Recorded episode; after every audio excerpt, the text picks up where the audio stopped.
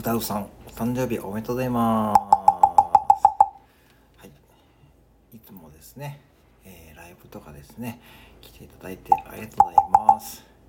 多分ですね、僕は岐阜市に住んでるんで、名鉄ですね。はい。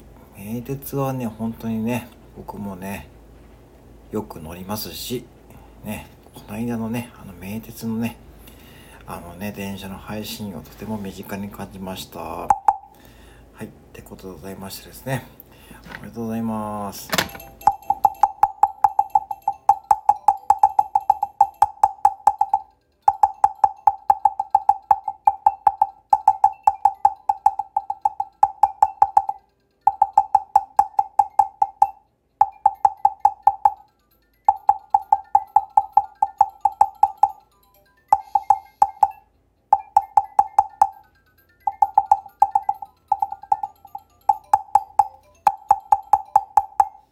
はい、てな感じで、はい、お誕生日おめでとうございます。